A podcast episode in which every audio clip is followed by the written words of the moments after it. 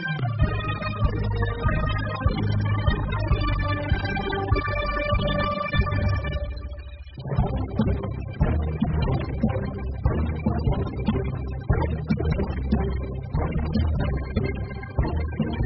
Rob Vanstone, and welcome to our uh, post-draft edition of the Rider Rumbles uh, podcast. And uh, with me is, uh, is, of course, Murray McCormick, our venerable uh, football writer. And here's a cameo of my dog. Hi, Candy. There, isn't she adorable? Okay.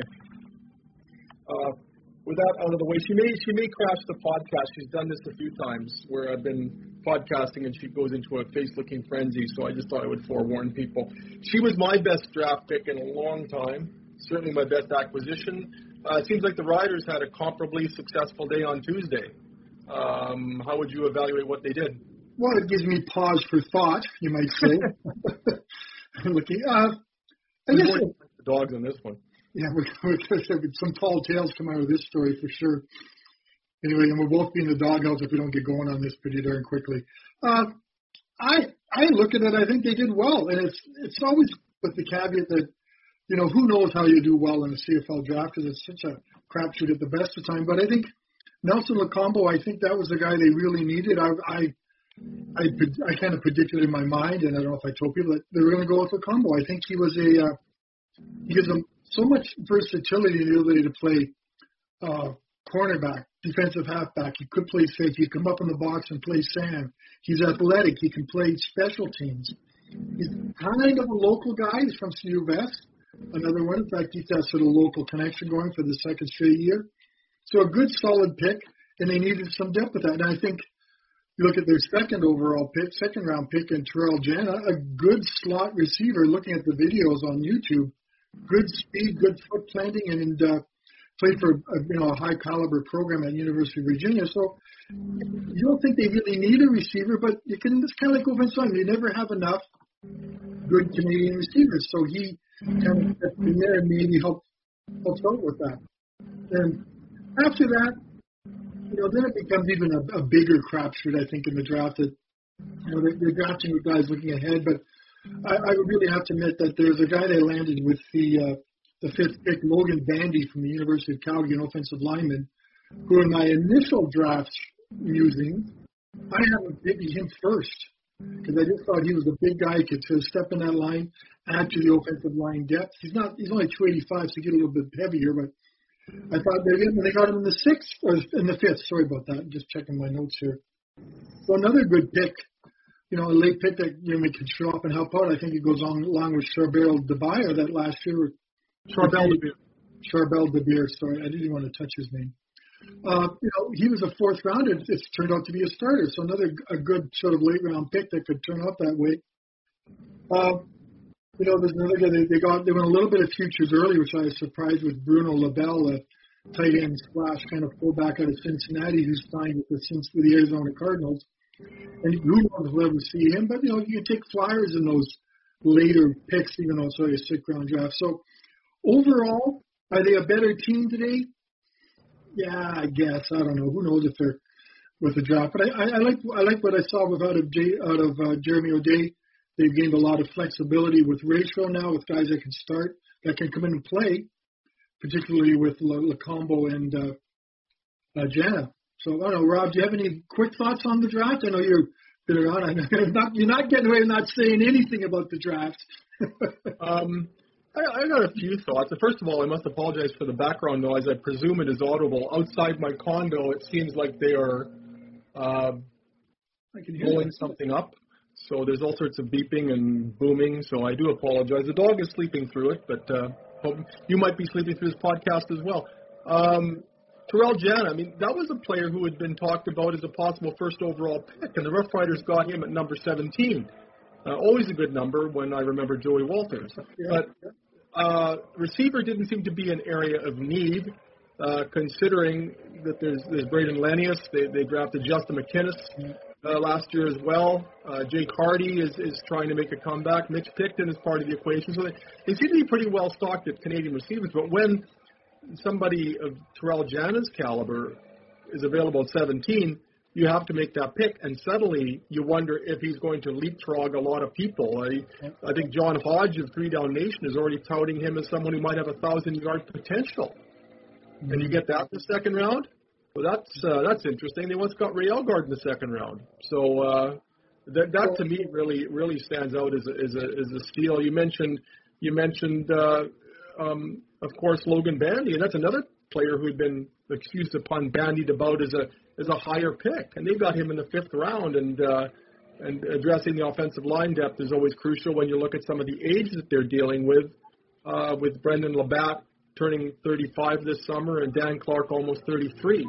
So uh, as far as Lokombo, um, you look at the departure of Cameron Judge, and who was a second overall pick, and and I and I wonder if Nelson Lokombo might figure into the equation really nicely, not necessarily as a linebacker, but as someone who can address the ratio issue that was uh, created with the departure of Cameron Judge to the the Toronto Argonauts. So uh, I really, uh, I mean, again, we've never seen. I'm the only player in this group I've seen play was is Lokombo, and uh, and uh, it's it's impossible not to be overwhelmed with his skills when you watch them play university football. But uh, you assess this, and you and you hear you, you hear some of the assessments from people who've seen a lot of these players, if not all, if not all of them, and, and how can you not be impressed? You know, you and I avoid cliches like the plague. You know, we've said that thousands and thousands of times, but it really is in this draft. And I got the sense of Jeremy O'Day, best player available. Kind of like, you know, says just underlines that. Yeah. So if you, if regardless where you need him, if he's the best player available, you get him. And I'm, I know it's his, the Steelers drafted Najee Harris in the NFL draft, not in the Pittsburgh Steelers for may sound a bit of a tangent, are not much of a running team. Why would they take a running back with their first overall, their first round pick? Is because he was the best player available at his position. So you take him and you find space for him. And I think that's what Jeremy has done in the draft. Because it's it's a weird draft because you still got last year's class still have to come to training camp and still be evaluated. So you've got lots of players there. So you may as well just take. And Jan is not a flyer by any stretch, but get the best player available and see what he can do for you. And who knows if move ahead. Like you know, these kids. This if it's a season one, I'm I'm actually, as I said, I've watched his videos and I'm really excited to see Jana play. And I I've talked to Paul Woldu about uh, Lokombo, and Paul had incredible things to say about about uh, Nelson. And you know, Paul was, was played in the CFL, and he's a good guy, and he coached him and stuff. So I really think the Riders landed two great ones with the first two picks, and we'll, we'll wait to see what happens with the, the remaining four. Uh, one of the other things too was an interesting uh, sidebar to this was Jake Burt going first. You know, he's a Regina guy, kind of Regina. You know, you and I, we feels that the guy lived here till he was four, and he moves, and he still calls Regina his hometown, which is pretty cool. But that I, I was kind of stunned by that one. I didn't think he. I don't. I don't know if he's not saying he's a CFL player, but he's kind of that tight end person, big receiver that is used utilized more in the NFL, and the CFL doesn't have tight ends.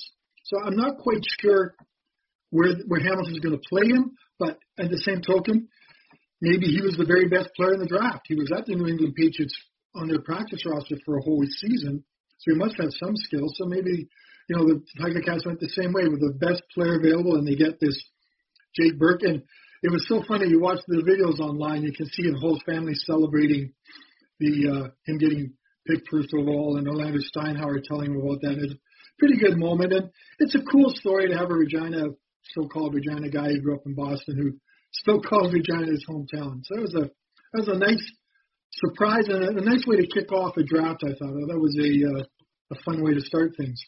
Well, on Three Down Nation, I think it was John Hodge, maybe Justin Dunk, one of them, perhaps both of them, said that the Rough Riders had been considering Burt at number two yeah. had he uh, not been picked by Hamilton. Is that your understanding as well? Uh, a little bit, yeah. I, I can I say I had written a big story on, on Mr. Burt for today's paper that I was hoping I wouldn't have to rewrite on quickly on deadline if they had. That go well. That it's, it's fit very nicely. Thank you. Because they went to Lokombo.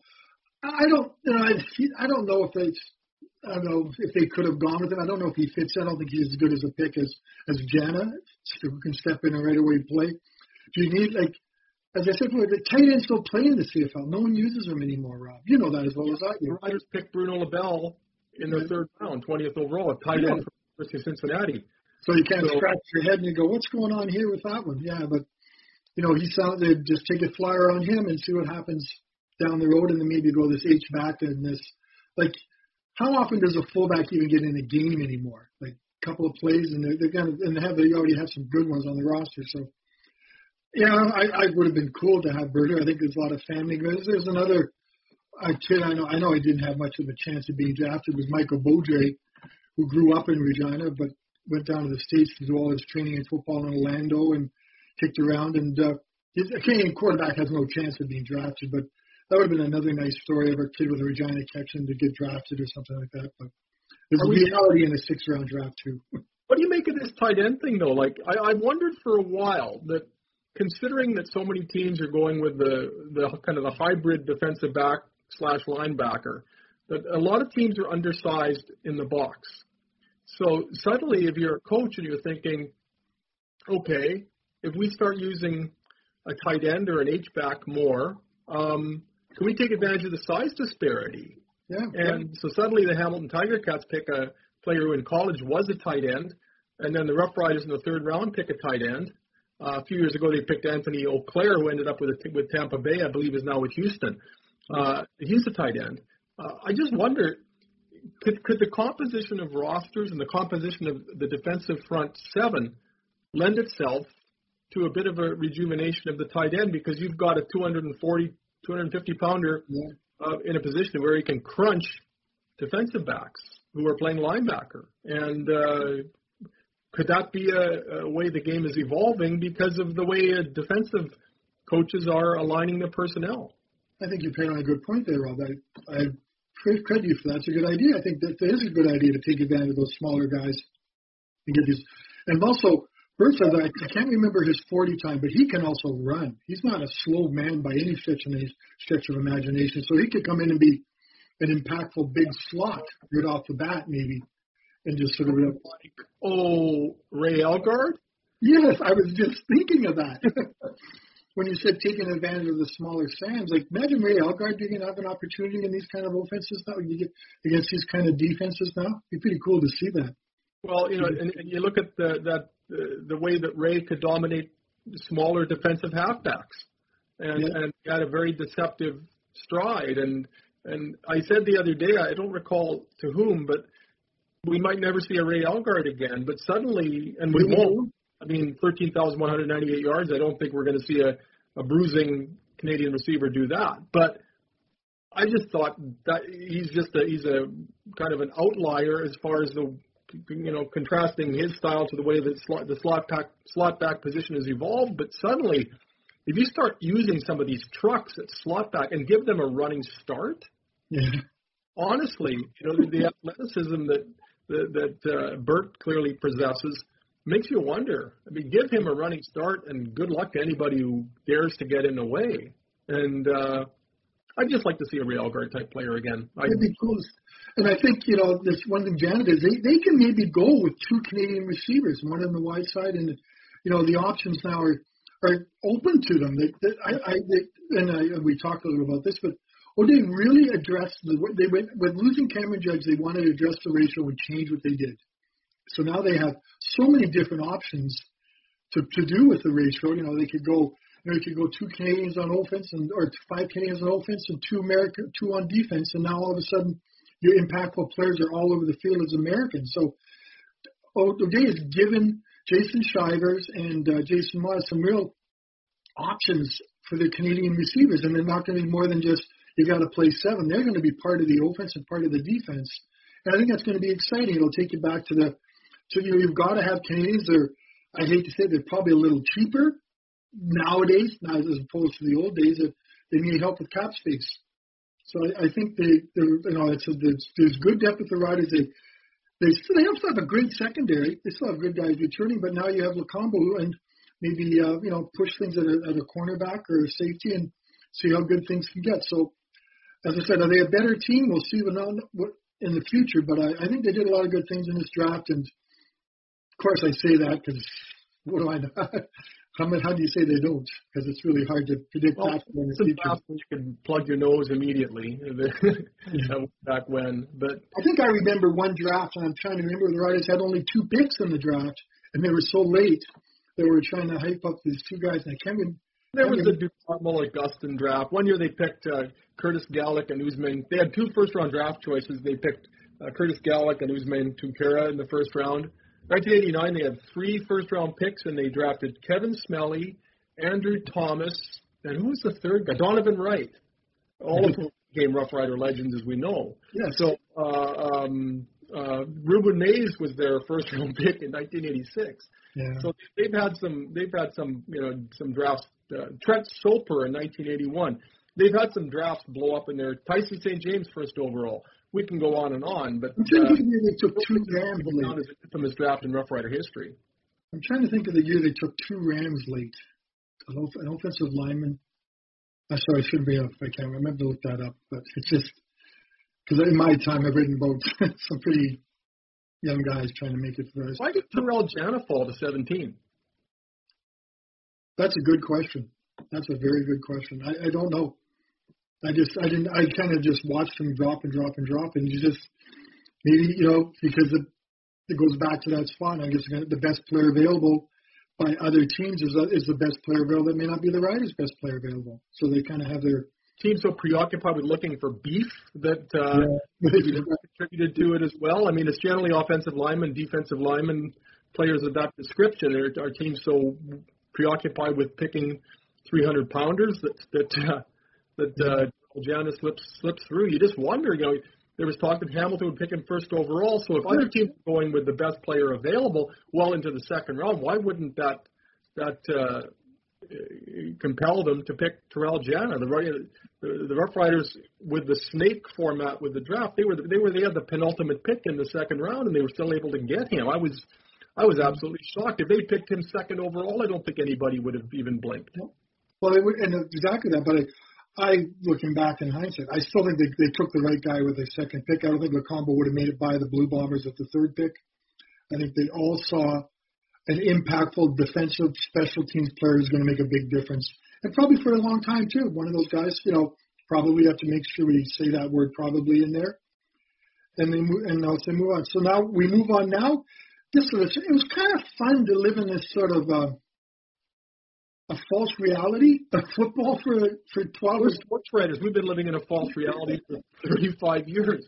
for how many hours or 48 hours are we actually kind of put aside the, the reality of what's going to happen is going to be a season and just sort of approach things as, you know, back to the to the good old days of 2019 when the draft was an idea of getting excited about the season ahead and, and what might possibly be going on and not have that other word, look, COVID-19 hanging over our shoulders and bringing you down. So it's been kind of fun to speculate and talk about real football, but and talk about football coming back, but we can get to the end.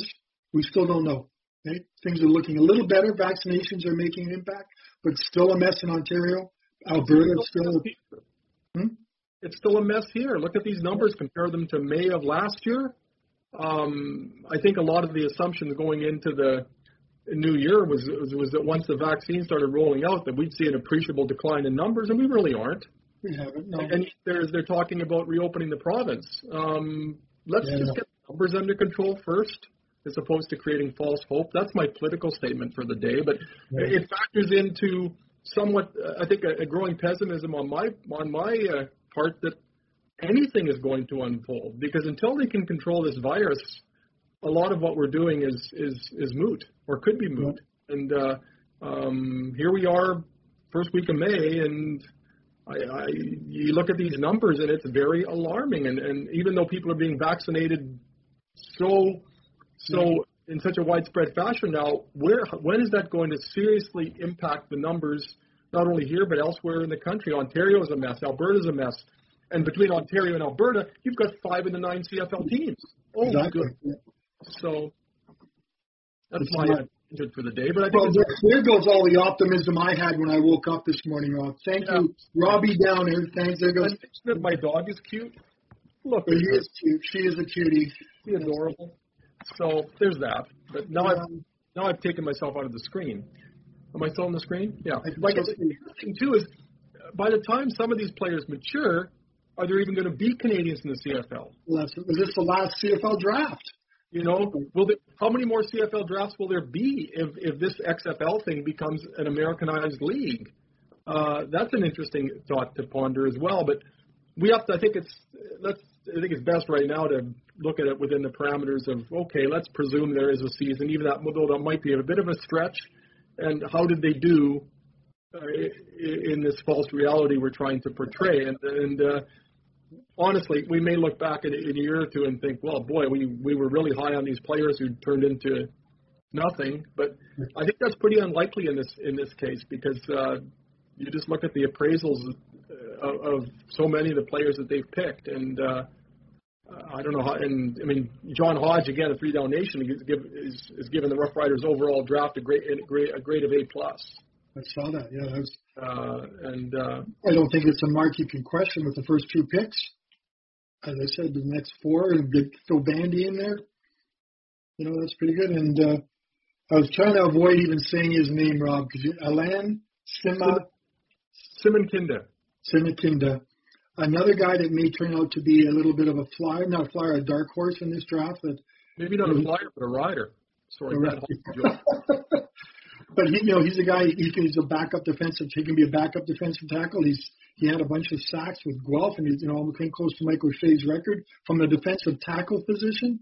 So don't he maybe you know that Mac Henry's not getting any younger. He's not. He's still effective, but Mac Henry, you know, they could, they could start two tackles, two Canadian tackles, which would be a stretch with Micah Johnson around. But the the thing is, and as, as I, my follow story kind of touches upon, the options he's created, O'Day has created through this draft, through free agent signings with Canadians, is really good. We're going to see how that turns out. It looks so far, it looks like pretty impressive. What you have to remember too is you want to be able to start eight Canadians, not seven. Yes. Because yeah. if you start seven Canadians and one of them gets hurt, then it's absolute chaos. So you want to give yourself that buffer where yeah uh, if a Canadian gets hurt, you don't have to remove a starter or start tinkering in order to meet the ratio requirements during a game. So that magic number ideally is eight, and this I think they've really helped themselves get to the number eight here. And it's hard to say like Brett Boyko and uh, Jeremy O'Day mentioned Brett Boyko could possibly play tackle. That it's not very often. It's getting pretty rare to have a Canadian tackle in the CFL, offensive tackle. It's I think the defensive ends are so quick and so wiry and so speedy that I Canadian Canadian tackles are at a bit of a disadvantage. Everyone goes with Americans. We need a Ben Heenan, and that's I think he's become a bit of an outlier. Yeah, that's true. That's a good one. So you know maybe that's kind of Brett Boyk was a little bit older, but maybe he can step in there and help them play. But you know, and O'Day, we have to remember that O'Day still have some pretty good American talent on this team. They're still, you know, they still back in 19 were finished first in the West. They were still in the West final. They still got a, a great quarterback. They got a some great receivers. You know, they got depth in the defensive backfield along the offensive line. And American linebackers, well, other than Larry Dean, we don't know what's going to happen there yet. I don't think. There's, there's a whole bunch of American names in there. So they could go with three American linebackers. And I think, again, Lokombo might give them that luxury. You play him at field corner, and suddenly, okay, does L.J. McRae move move down to, to a linebacker? Does Lucius, you say Lucius Purp, Lucius Purifoy a possibility for that uh, position. It's uh, again, it's uh, that creates so much flexibility. Not only the flexibility that Lokombo possesses as a player, but the flexibility that he gives them at other positions by wherever you use him. I think that gives you some luxuries elsewhere. But uh, just I might one last point with him. He had a 98-yard punt return, I think, or an interception return for a touchdown. Was that against the Rams, Rob? Did you see what that? I think it was against the Rams. Yeah, so the guy's got some speed. That's still pretty good. Whatever happens, two two back for touchdowns, and yeah. uh, just a a tremendous player. Uh, I, you know, I I did do my scouting there. I saw him firsthand. So. Even Jeremy Day, yeah, I think the right the right coaches went to watch him play on purpose at Mosaic Stadium one day. Sure. Well, um, I got to take my dog to the vet. Did I mention that she's cute? So we better. We better give one last peek at it so we can say dog yeah. dom goodbye who's, who's, she's stressing right now. Isn't she cute? She she just appears to do a lot of sleeping, Rob. I don't know. Maybe she, she is uh, sleeps roughly 26 hours a day. So like the best life you can live. So uh, if she slept any more, she'd have our jobs. So, yeah. So, all right, Rob, it was great chatting with you. Keep working the skinny, keep going exercising and all those good things. And uh, what would I next? Do you want to predict when our next rider rumblings will be? Who knows, eh? Uh, probably sometime in June when they could kind of make a decision as to whether they can adhere to that uh, template that would would lead to a July opening of training camps and an August 5th uh, commencement of the regular season. So here's hoping we're the uh, subsequent podcasts we're just talking about uh, the, the business of football and some some encouraging developments, and that my earlier pessimism proves to be proves to be unfounded, or my pessimism since I'm talking so much about. You knocked all my optimism out of me. You slapped it right out of me. I'm a total downer, and I do Yeah. apologize for that for puncturing your your balloon. So. Yes, the bubble is burst. For Murray McCormick and for Candy, I'm Rob Vanstone. Thank you so much for, uh, for your time today, and we look forward to talking to you uh, soon. Take care and have a great day.